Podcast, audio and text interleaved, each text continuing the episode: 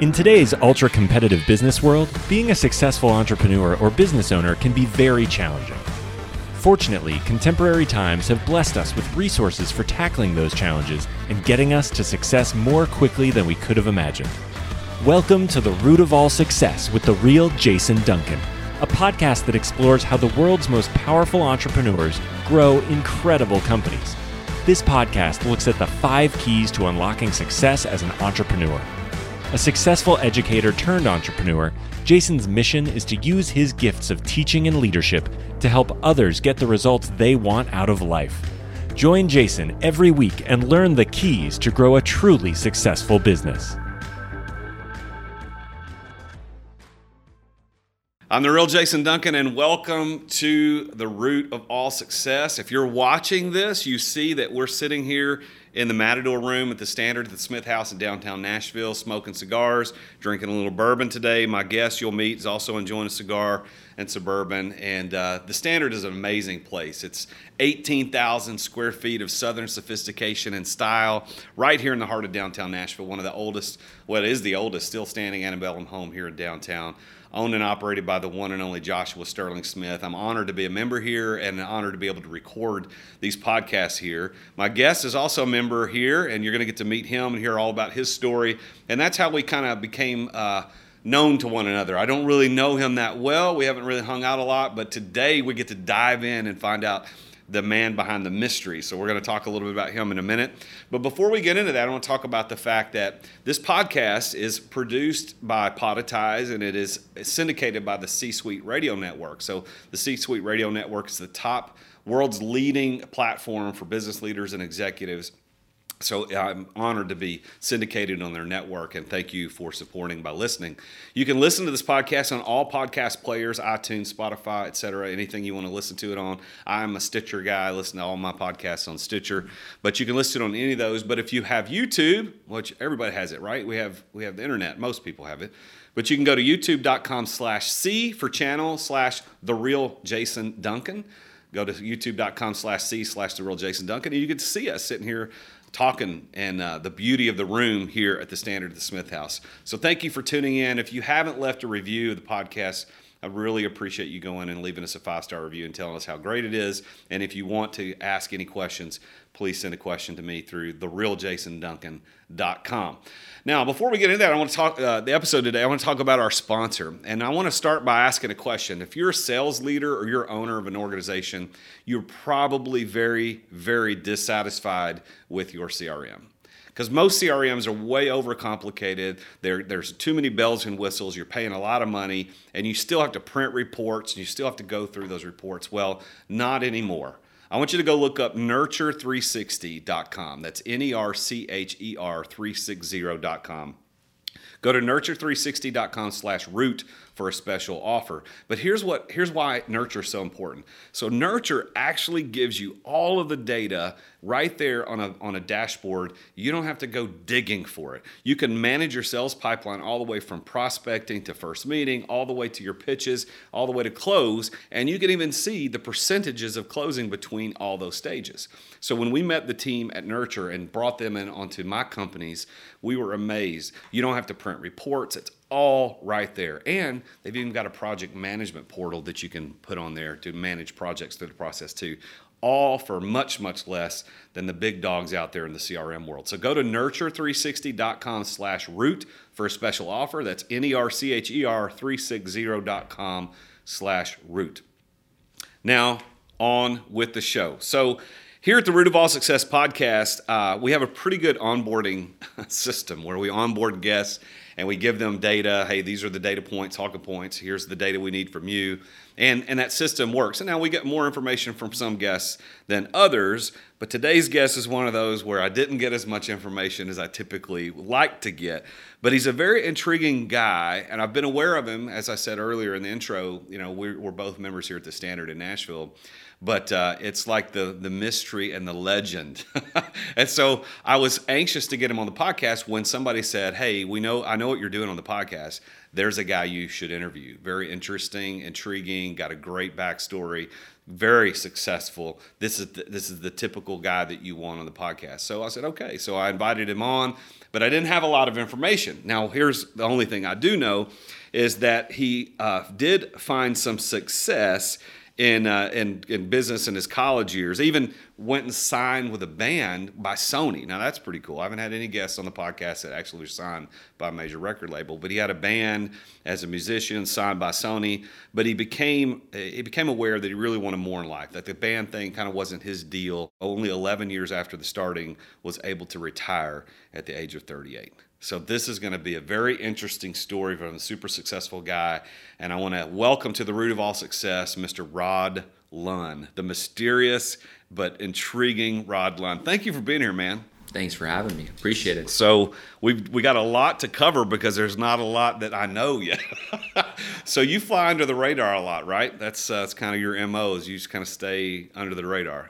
I do. I, it used to be for security reasons, with obviously with my line of work, and I, I, think that that it just kind of you get used to not living in the shadows. That's always a bad term because people think you're doing something wrong, but it's it's something where you just get used to living a very simple um, lifestyle where you don't exactly draw attention to what you do and exactly who you are.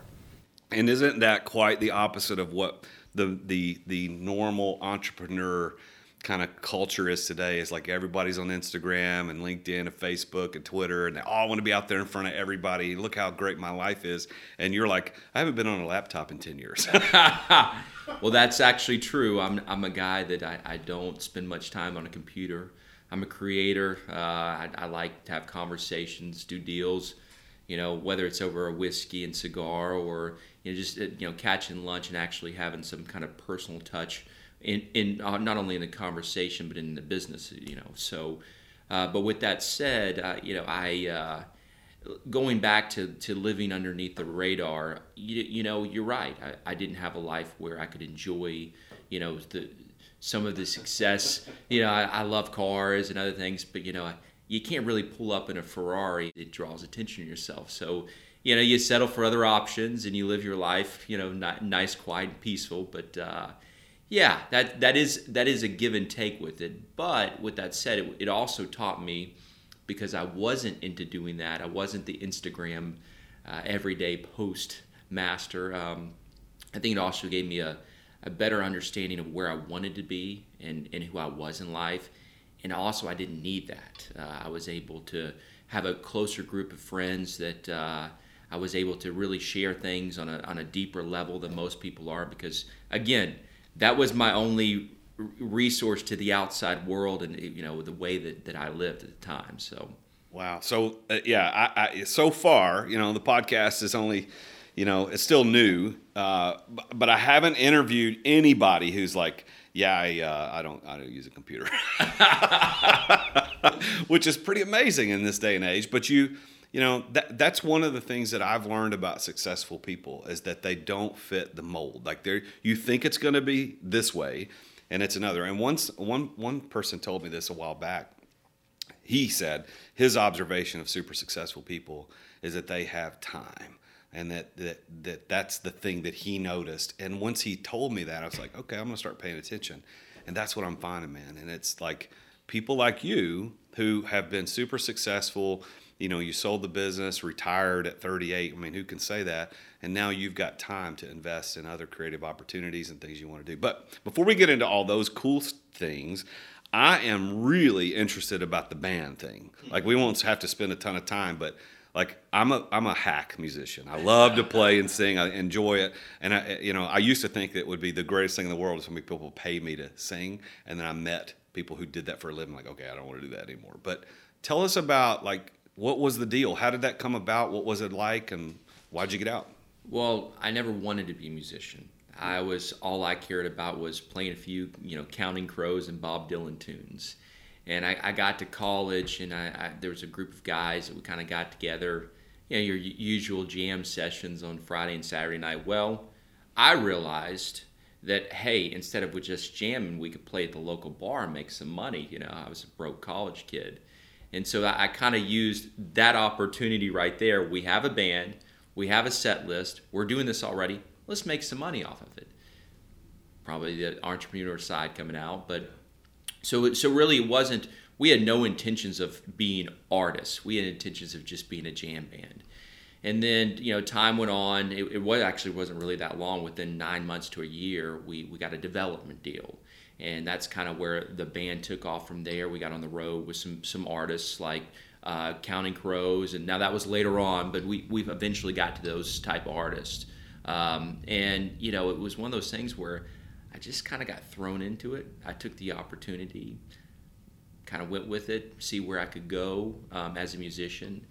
And uh, it just wasn't where my heart was. I liked making music.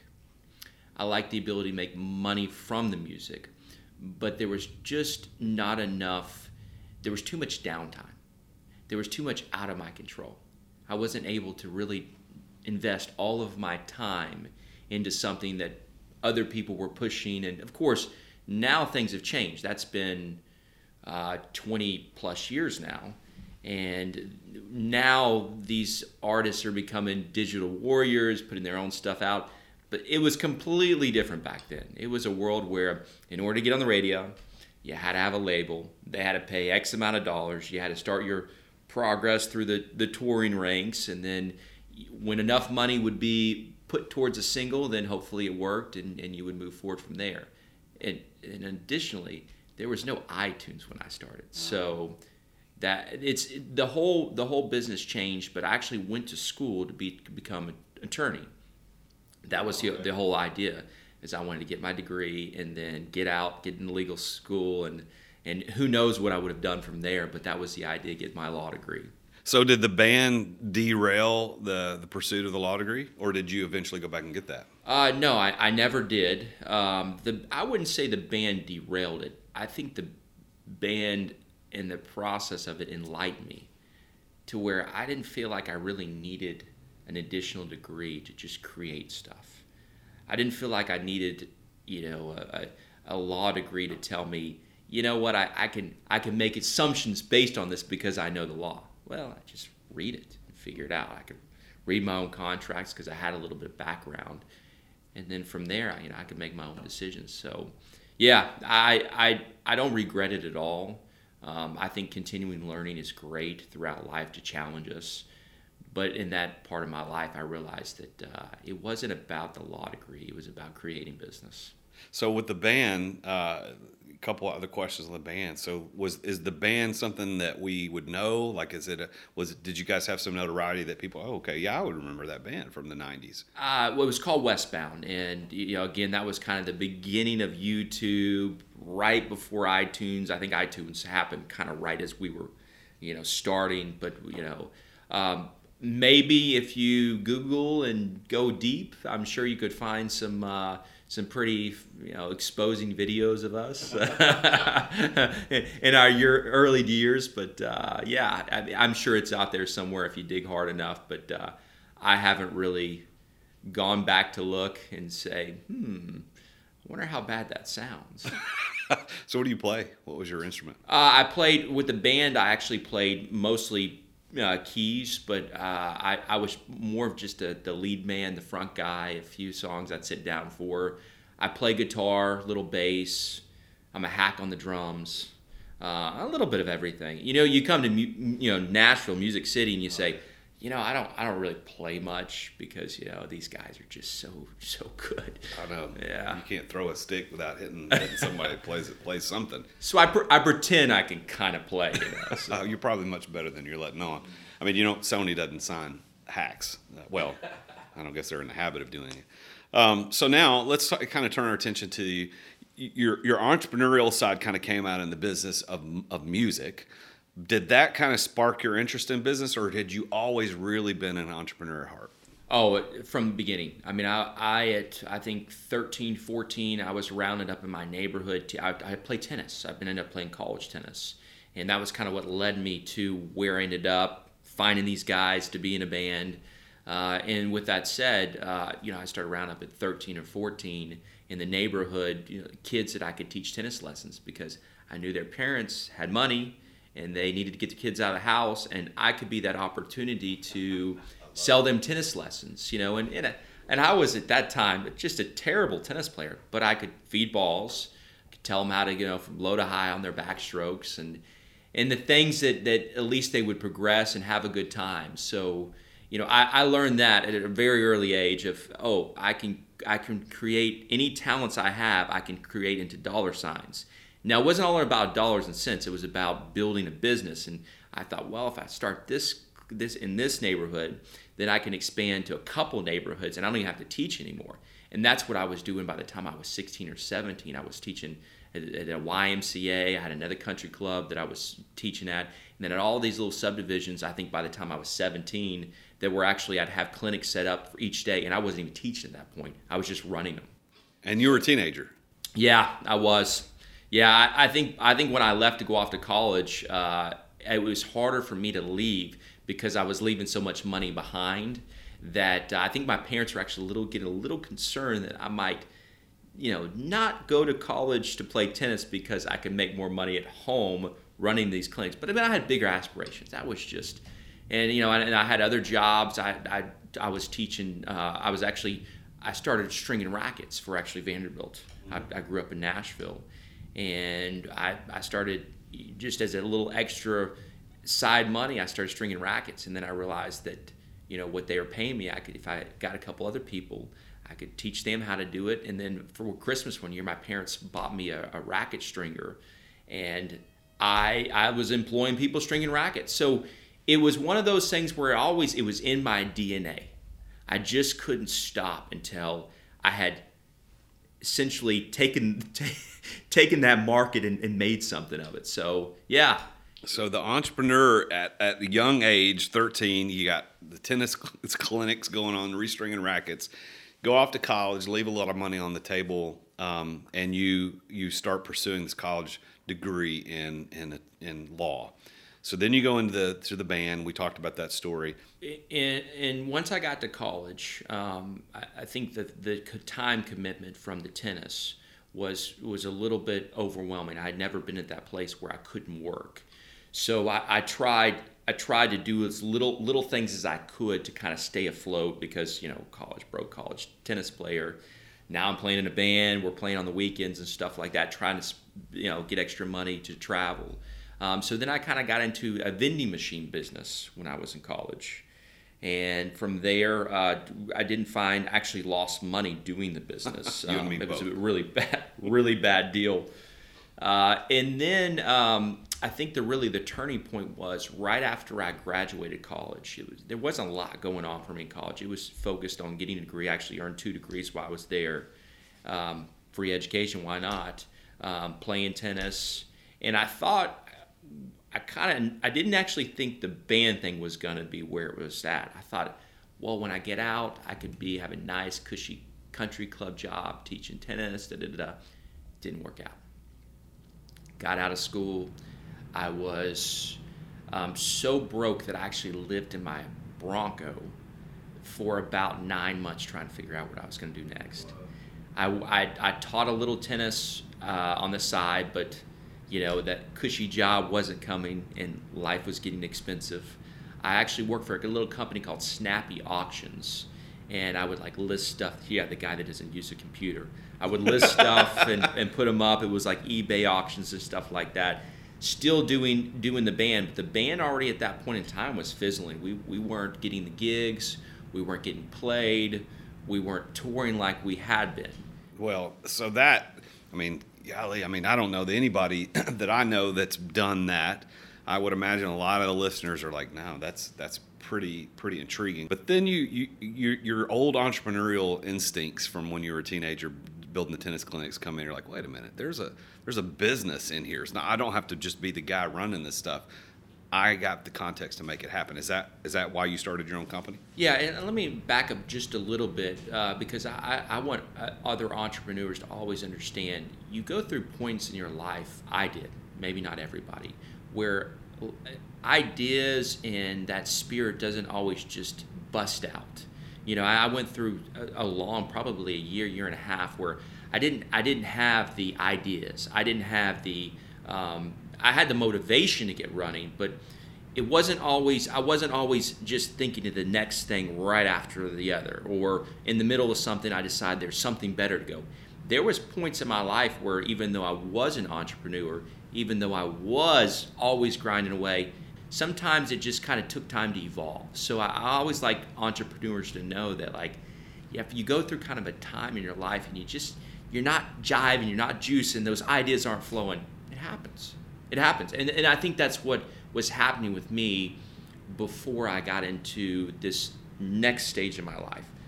I was just kind of lost, figuring out a new path, a new journey, and then this opportunity of just resourcing through people I knew kind of came to fruition. So so that's a that's a really good point, and I, am really glad you said that, Rod, because um, I, I, think there's a mystique behind entrepreneurialism. You know, we look at the Elon Musk's and the Jeff Bezoses of the world, and we feel like, oh, this, all the stars aligned, and that's why they became successful. Well, no, there there are times when it doesn't work, and that you don't feel it, and it's not. Am I am I doing the right thing? I was I watched a TikTok video last night about. It was a news article on 60 Minutes. It was a news show, 60 Minutes, where they were interviewing it wasn't Jeff Bezos, but it was somebody high up in Amazon, and they were talking about it was in 1999. They had lost 125 million dollars that year, and they were he was saying, your market cap is greater than Sears. How could that even be? I mean, Sears, it's Sears after all. And the guy was talking about, well, you know, it's going to be different. So I think I think we have this mystique and this this mistaken understanding that entrepreneurship is A to Z like that when in yeah. fact there's a lot of letters in between and that was your experience too. Oh absolutely. And i, I think that's I, I, think that you know we we talk uh, i hear a lot of times when we have conversations about businesses because I, I speak with businesses all the time just because i'm genuinely interested. I love to listen. That's another key point with entrepreneurs is sometimes we get ahead of ourselves and we we want to be the big big cat in the room. We want to have the the biggest voice and say look at this but yet the listening aspect is something that I, I learned through all of this the, the good times and, the, and, the, and obviously the lows listening to having some humility in, in others voices. That is that, well that's really very very cool. So let me so the root of all success podcast is kind of based on the premise that in my years as an entrepreneur in my own journeys casually interviewing other super successful entrepreneurs just because i want to learn I've learned that there are five keys to success that appear in everybody's story, like every single one. So I want to kind of dive into those keys. But before before we kind of peel those layers back to see where they fit into Rod Lunn's story, I want to ask you, what is your definition of success? Like, how would you define it? Ooh, I, I haven't thought about my definition of success. Maybe that's why I should have done some notes on this. this would have helped me to have a keyboard then. Uh, my definition of success, um, I, I think for me, most people would be um, to have people um, admire them, to have financial success, to have, um, um, you know, the journey is good. I think with me, it's about my success for me is freedom. And I think that comes from now, money can bring you that freedom, um, power can bring you that freedom. But for me, it was about the opportunity to do, do as I want from my financial uh, sacrifices or gains, do whatever I want when I want, and have the ability to disappear tomorrow or go start another business. So I, my success would, would have to lie in um, my definition of success would be freedom. So, with that as a backdrop, do you consider yourself to be successful? Um, I, I, I see myself as a work in progress. I feel like that I've I've gotten pretty close to where I, I wanted to be, um, but you know you, the the price of success sometimes is you never you always have something more. I, the reason I got out was not because of financial reasons or was a good time to get out. It was because I was getting, I wasn't bored, but I, I needed a new journey. But I knew unless I stopped completely, got out, had new perspective, that I would never do anything different in life. And I needed that challenge. So I don't know. I don't know. That's a good question. Well, I ask that of every guest. Those two questions: What's your definition, and then do you consider yourself? And it's it's interesting. Some people will immediately say yes, but then pull back and, and say very similar to what you did. And others guests will say, well, I think that I, you know, I think kind of like the way you did it, but both are coming from the same spirit, which is what I find interesting is that both some are, are more immediately connected to the concept of success based on their definition of it.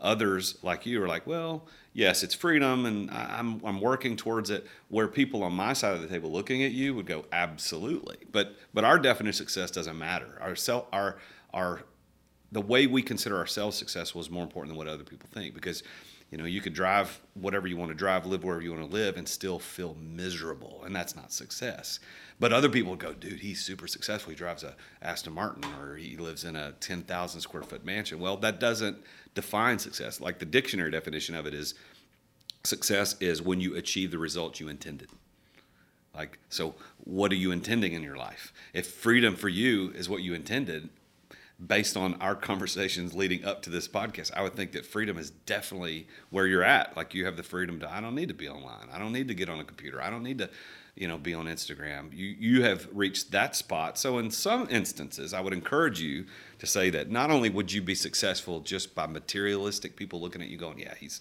got a lot of money, he's doing great, but you've achieved what you wanted, man. You you freedom was that thing. And I agree with you by the way. One of my life's overarching goals is freedom of time, energy, and money.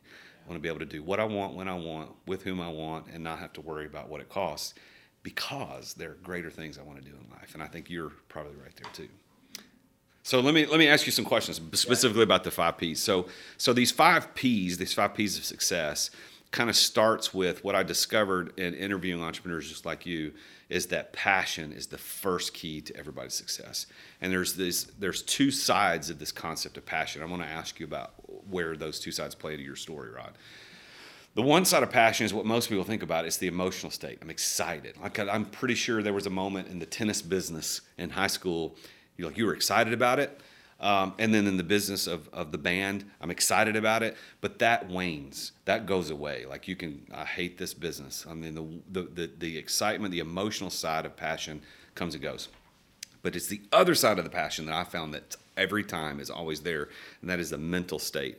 And the word passion actually means willing to suffer. Because if you go back and look at the passion of the Christ, as it was referred to, it wasn't Jesus was excited to go to the cross. It was he was willing to do it because there was a bigger story, there was a bigger plan.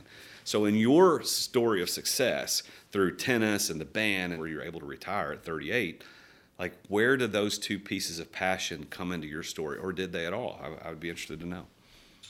Yeah, I I, I, will say this, Jason. I'm wired a little bit different. Um, I don't really get real high and real low. Um, I, I, I, I couldn't tell you, and I've got a lot of really good friends, but I guarantee you they know a lot more about. I know a lot more about them than they do me because I've I'm just kind of even kill and and and I, I look at as far as passion. Yes, I mean I you have to you have to have some you would never be successful in anything if you didn't have passion for or dedication for what you're doing. Right. Um, for, for me i think the to touch on the passion thing i think for me it was it was the passion was the learning part. Um, i think it was the understanding getting really good at my craft. Um, fi- finding out ways to make that work for others um, being able to employ people. So I, I, think for me, it was it was it was never, and I always say my passion was never was never about making money. Like it, that just never even clicked. When I was younger, it did. I was like, oh, I can make this and not work, you know. And mm-hmm. but yeah, so I don't know if I really answered your question about it, but I, I think that just my personality alone, I don't really get crazy excited. I don't get really down. It's just this is what I do, this is what I'm wired for, this is what I'm trying to achieve. And it was kind of and another thing is with with passion is a lot of people get up and down, so their their businesses become volatile, and there there's not a steady growth.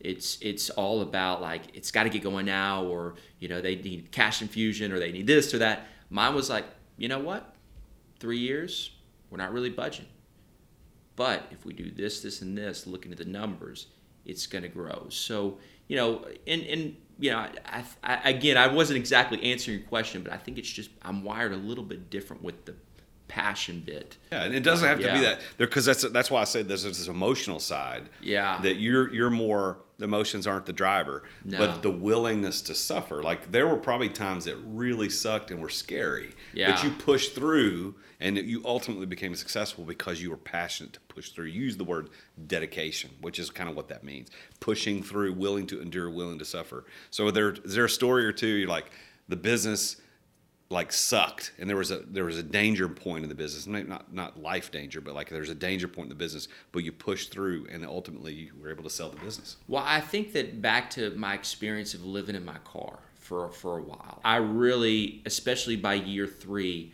I was saying, "Oh my goodness, what have I gotten myself into? How am I going to get myself out of it? And where do I go from here?" But I think that that time being having nothing didn't make me worry about myself, just more others. so well that i mean uh, uh, that that story illustrates the concept of willingness to suffer. I mean you could living in the bronco have said all right this is dumb. I'm going to go teach tennis like you could have done a lot of things and and maybe even at some point doubled down on music and gotten back into that because you had experienced success but you pushed through that passion pushed you through and you ultimately became successful so the second the second kind of layer to this is if you look at the five P's, the first is passion, the second and the third kind of go together. I'm going to pull them together in your story because I've already heard a couple of pieces of this. Is that right place, right time, and knowing the right people? And it sounds to me like both of those are huge indicators and contributors to your success. So, right place, right time, and knowing the right people. How would you? How do you perceive those two things as it relates to your success? Well, I think real important to that concept is always remember the people on the that on the way up as you do on the way down because that is when you treat people you come in contact I mean we've we've we've been in contact before we, we you, you know who I am I'm super chill I, I try to get to learn everybody's name but I treat everybody everybody, whether it's the cleaning lady to the whoever owns the place, I always make sure I treat them the same with the utmost respect.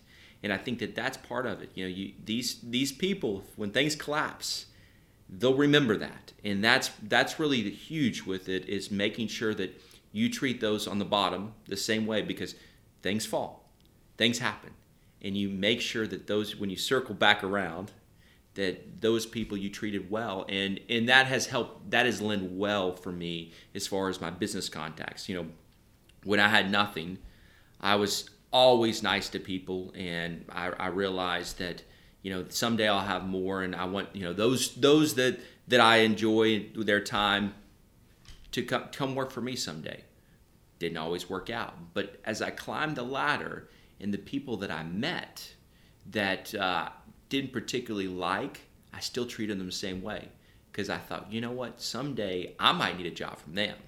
So I, I think that's part of it. I think that it was just treating people as I as I would be treated, and that kind of for me was the ultimate way to keep contacts and work well. And I was always able to resource through people well, go back to those contacts because of how I did treat people. So Well, I know that we don't know each other uh, extremely well, but I would say that after hearing you say that, that that is my experience with you.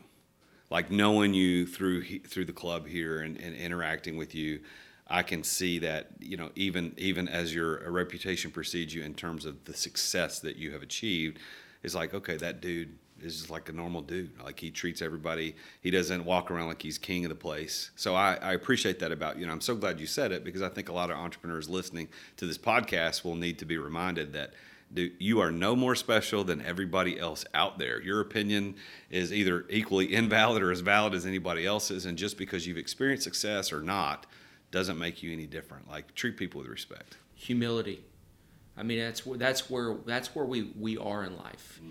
Is we look at where we are in this country, we look at where we are in this world, and not enough people with humility. We have got a lot of great business owners. We've got a lot of great minds, incredible entrepreneurs. I mean, we're we're on the precipice of so many. I mean, technological advances and things, but I find that the humility is is I, I, there's very few people that I that I look up to now that are extremely successful.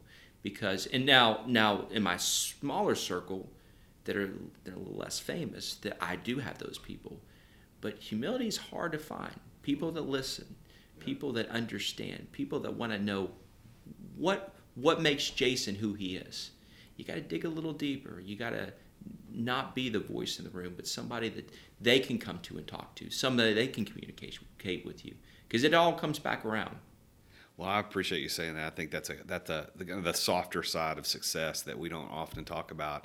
And for somebody listening today, one of the greatest things I ever heard about humility was this: is that if you think you're humble, well, you're not. Like you've got to like that's the that's right. So if you yeah. think you are if if you are living and listening to this podcast, you're like, hey, yeah, I'm absolutely humble. I, well, wow, okay, well then you probably got some work to do. But I I I think your point is the softer side of success about treating people with respect, being humble, you know, knowing your place, understanding where you're at in life. I think that's and, and coming for someone who's been as successful as you is even more important to hear that from. So I appreciate you saying that. So you got this passion side of willing to suffer. You lived in your your, your Bronco for a while. That's right place, right time, knowing the right people. And then what I think a lot of entrepreneurs misunderstand about that right place, right time, and right people is that they think that it magically happens. Well, it doesn't magically happen. You have to make it happen. And so your story just illustrates that. You went above and beyond so that you were making connections that would later pay dividends. So the th- fourth P is preparation.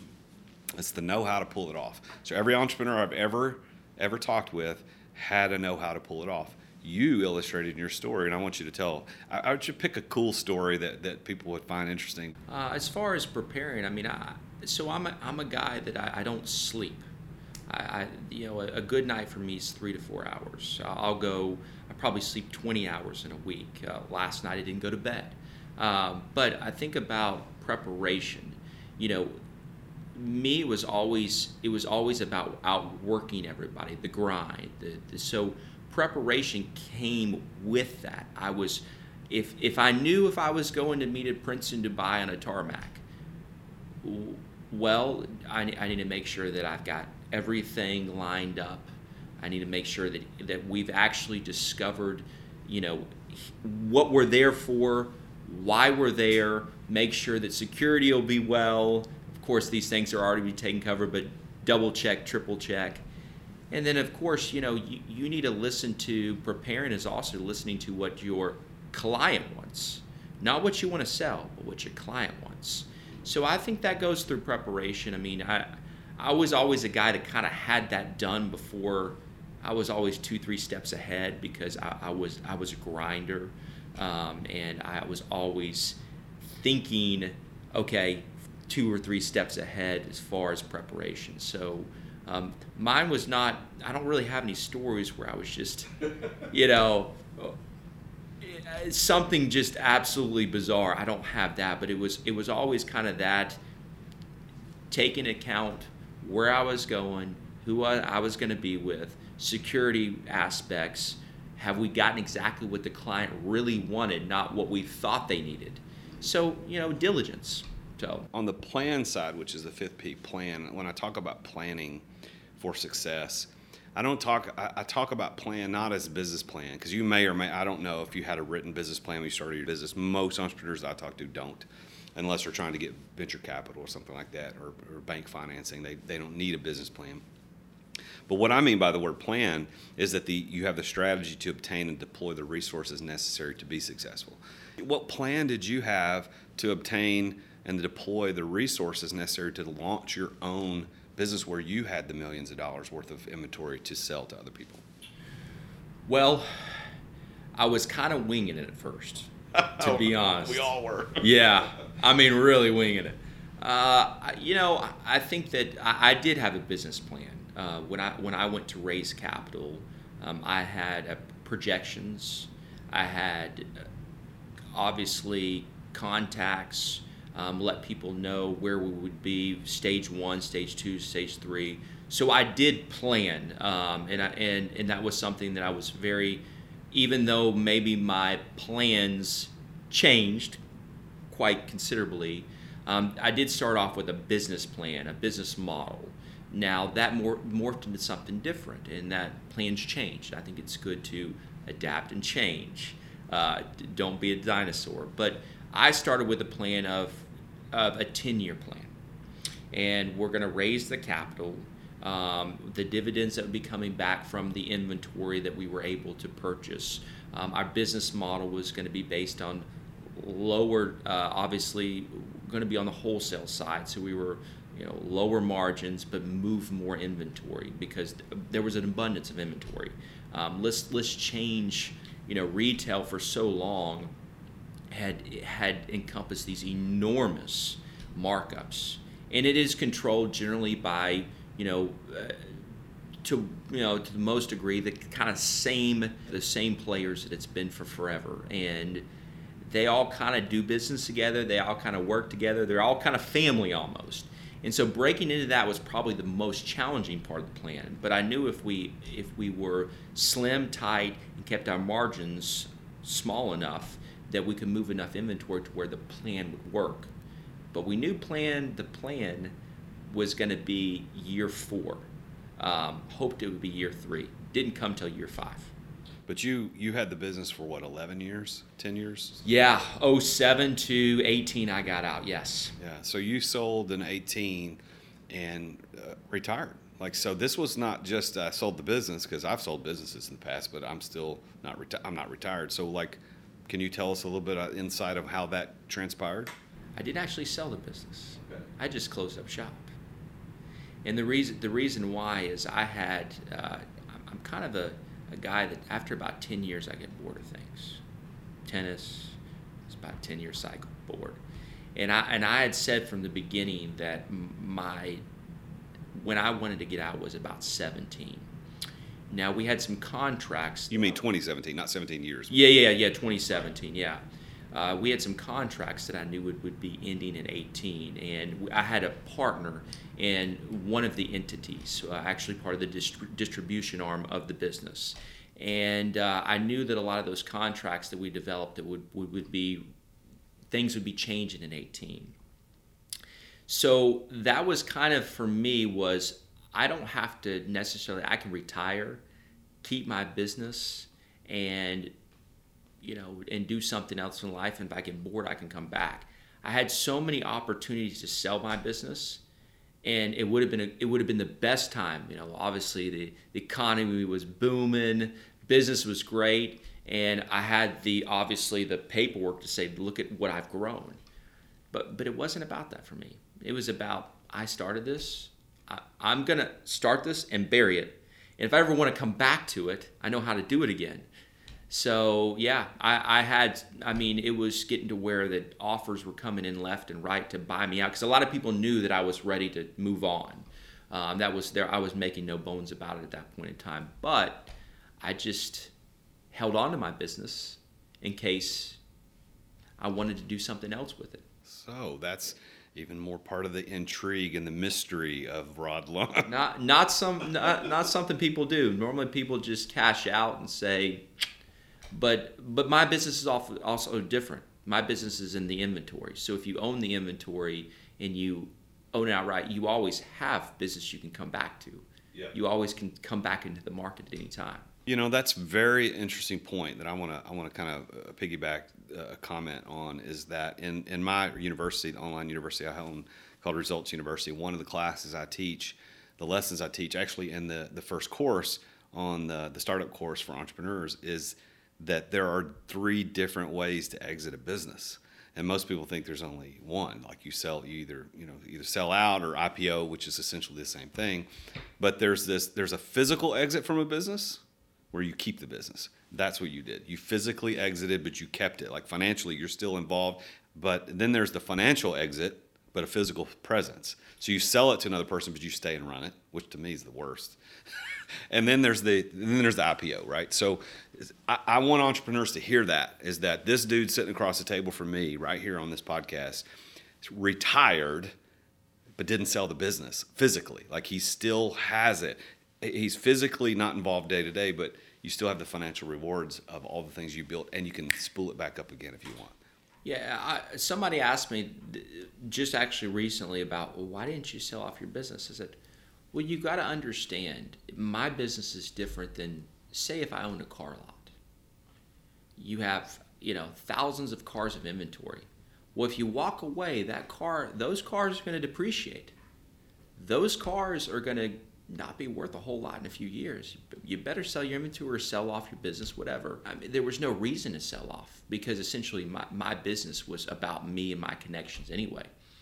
And that inventory that I had stuffed away, the inventory that I owned, it's not going down in value. It's like it's like the stock market. Yeah, it might. It's really not going to hit many lows, but you know, another thing is I, I said, well, I mean, what if I want to reinvent myself? What if I decide, say the market goes crazy in four, five, ten years? Sounds like a good time to come back, maybe even for a period of time. So I, I think it was one of those things where having the financial freedom to make those decisions, and I, I had I had been smart with my money and obviously my inventory and what I owned. But it, yeah, I think that was the financial freedom aspect. I didn't have to sell it because I was smart with it. That's that's really cool. And I didn't own cars, so it wasn't depreciating. well, if you had, uh, you know, entrepreneurs are listening to this podcast all over the world who uh, are in various stages. Some are entrepreneurs; they're still working for the man, so to speak, and they're trying to figure out how to how to escape the nine to five, the rat race, and they want to start their own business. You got other people that are early startup, but they're not really sure what what to do. What would you? What's your one or two pieces of advice to those guys what, or, or, or ladies? What would you say to them?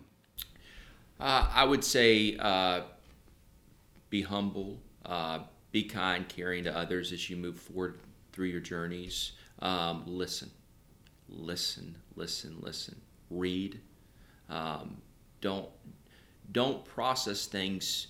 Don't process things with people as opportunity. Process them as relationships. Ma- make sure that you know that guy that you want money from across the table know what his kids are, who his kids are, you know, where they go to school, what they're interested in. Those things are, are deeper, you know, have deeper meaning for people. They connect with people. Go out, go have a drink, but really have that drink not just to make a business deal, but have that drink to understand somebody across the table that's more successful for you, what makes them tick. So I, I think it's about listening, being patient. Don't get down, outwork, outgrind people. Um, always, always be prepared and uh, and the last thing would be, if I hadn't already covered it, is read. I think it's a it's a disservice to people these days. We all get we sit on our phone, we sit on our laptops, and we, we just catch the highlights. Oh, so and so happened. And we never really dive into the story. We never dive into the people anymore.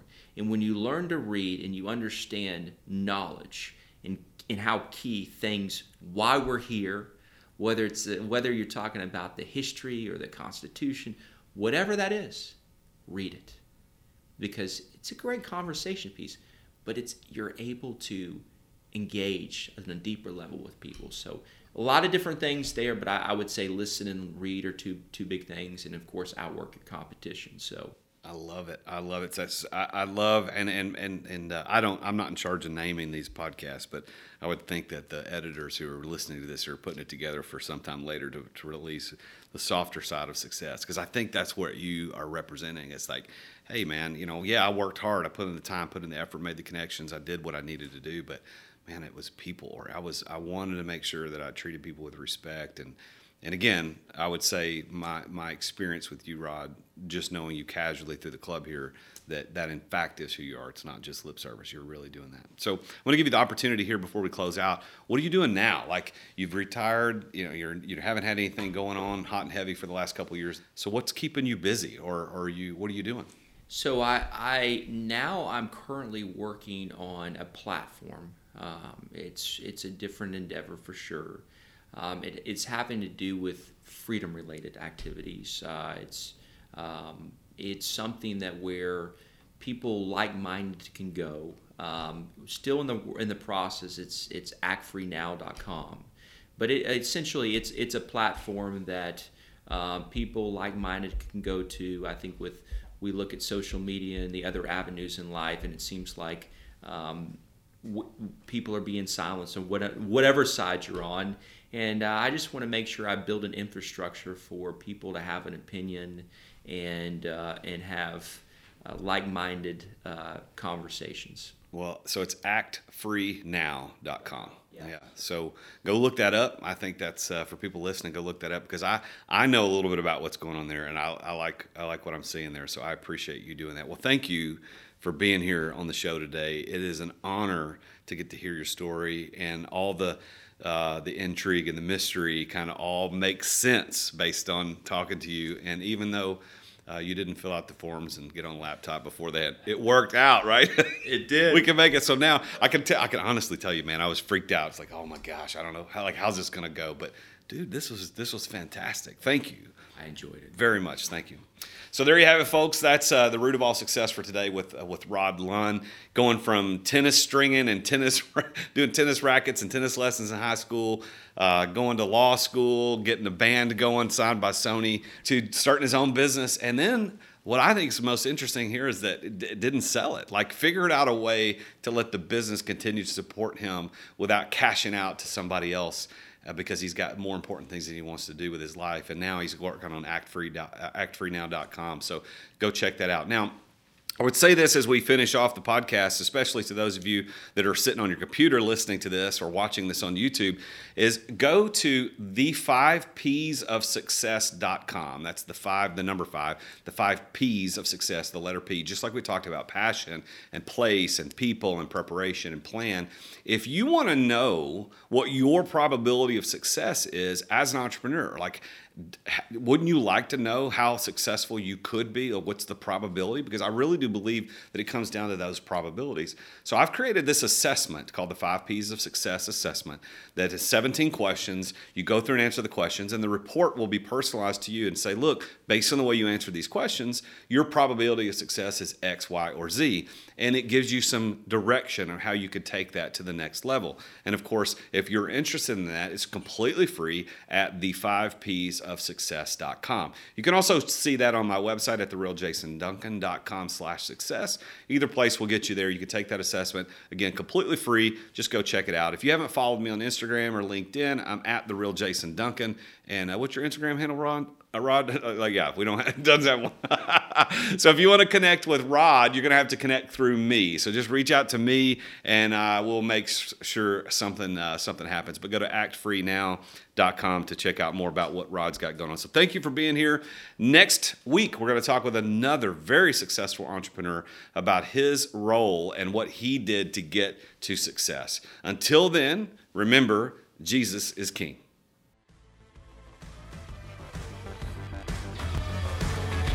Thank you for listening to another edition of The Root of All Success with the real Jason Duncan.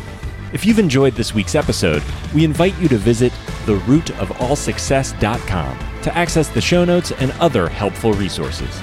Take charge of your business. Grow it from great to incredible. Join us again next time here on The Root of All Success. This podcast is a part of the C Suite Radio Network. For more top business podcasts, visit c-suiteradio.com.